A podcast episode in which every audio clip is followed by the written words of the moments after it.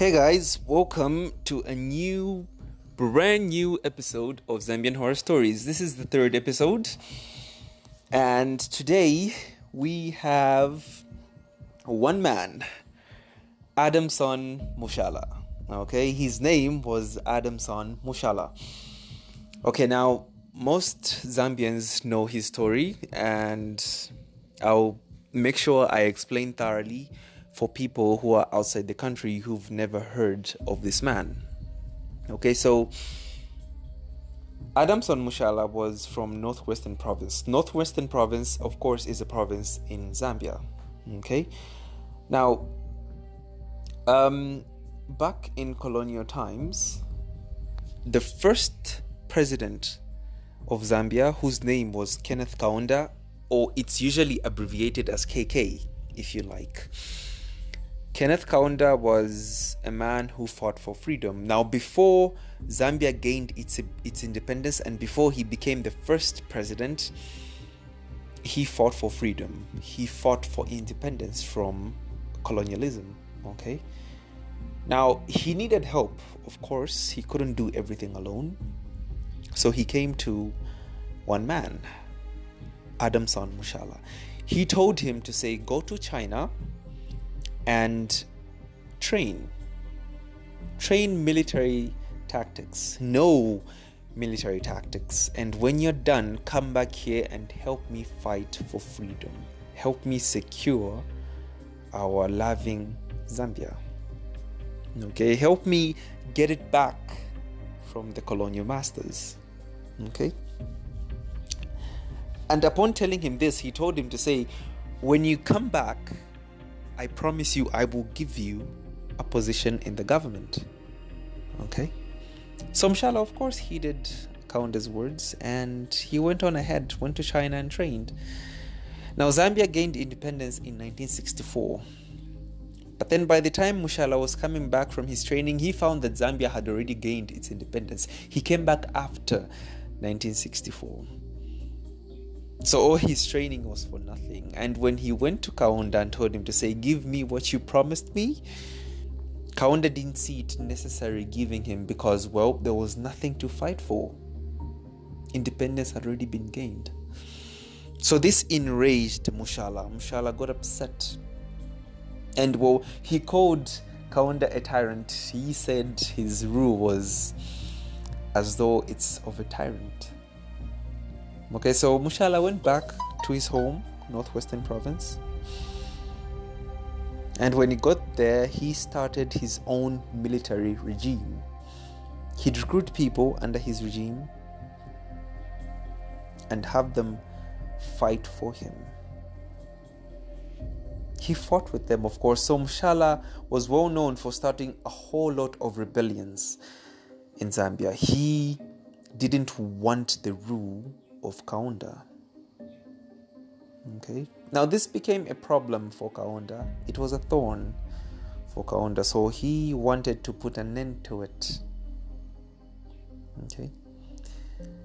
Now the story ter- takes a dark turn. The story takes a dark turn because, according to legend and myths, Mushala was known to have had the power to become invisible. According to legend, Mushala had the power to become invisible. He could vanish out of nowhere.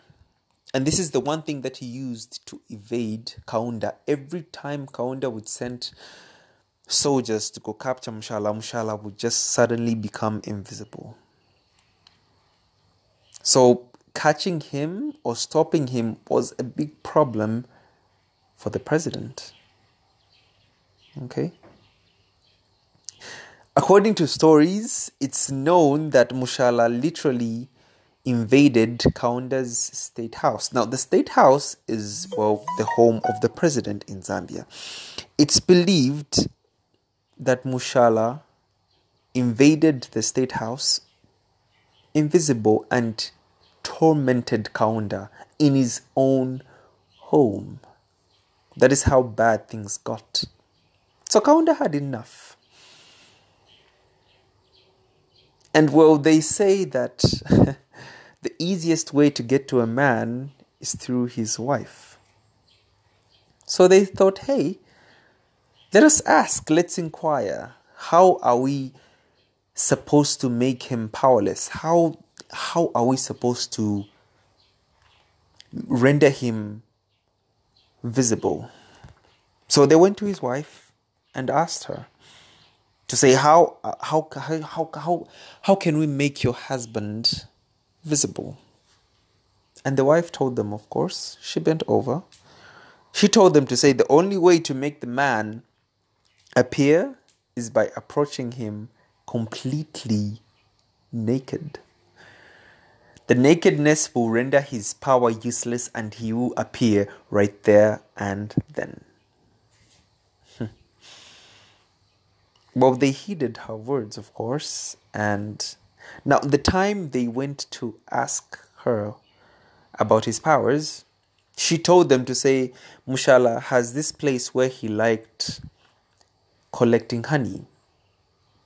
Okay? And she knew his routine. She knew exactly when he'd go to collect honey. And he did this while invisible. So they made an arrangement with the wife, and she told them exactly when he'd go collect honey. Invisible, of course. So they went there to the same place where he would get his honey, buck naked. And the moment they got there naked, the man literally appeared. And they shot him on the spot. They didn't even hesitate. Upon killing him, his body was paraded all over the country because Kaunda wanted to wanted people to know to say the man who caused so many uprisings is finally down. So, what do you guys make of it? Are Mushala's powers real? Do you think they were real or they were just stories spun by well older people to scare children when they're about to sleep? Do you think it's real? Do you think it's based on facts? Do you think these things actually happen or it was just well a myth? I won't force you to believe. It's entirely up to you to believe it or not. From me, it's until next time.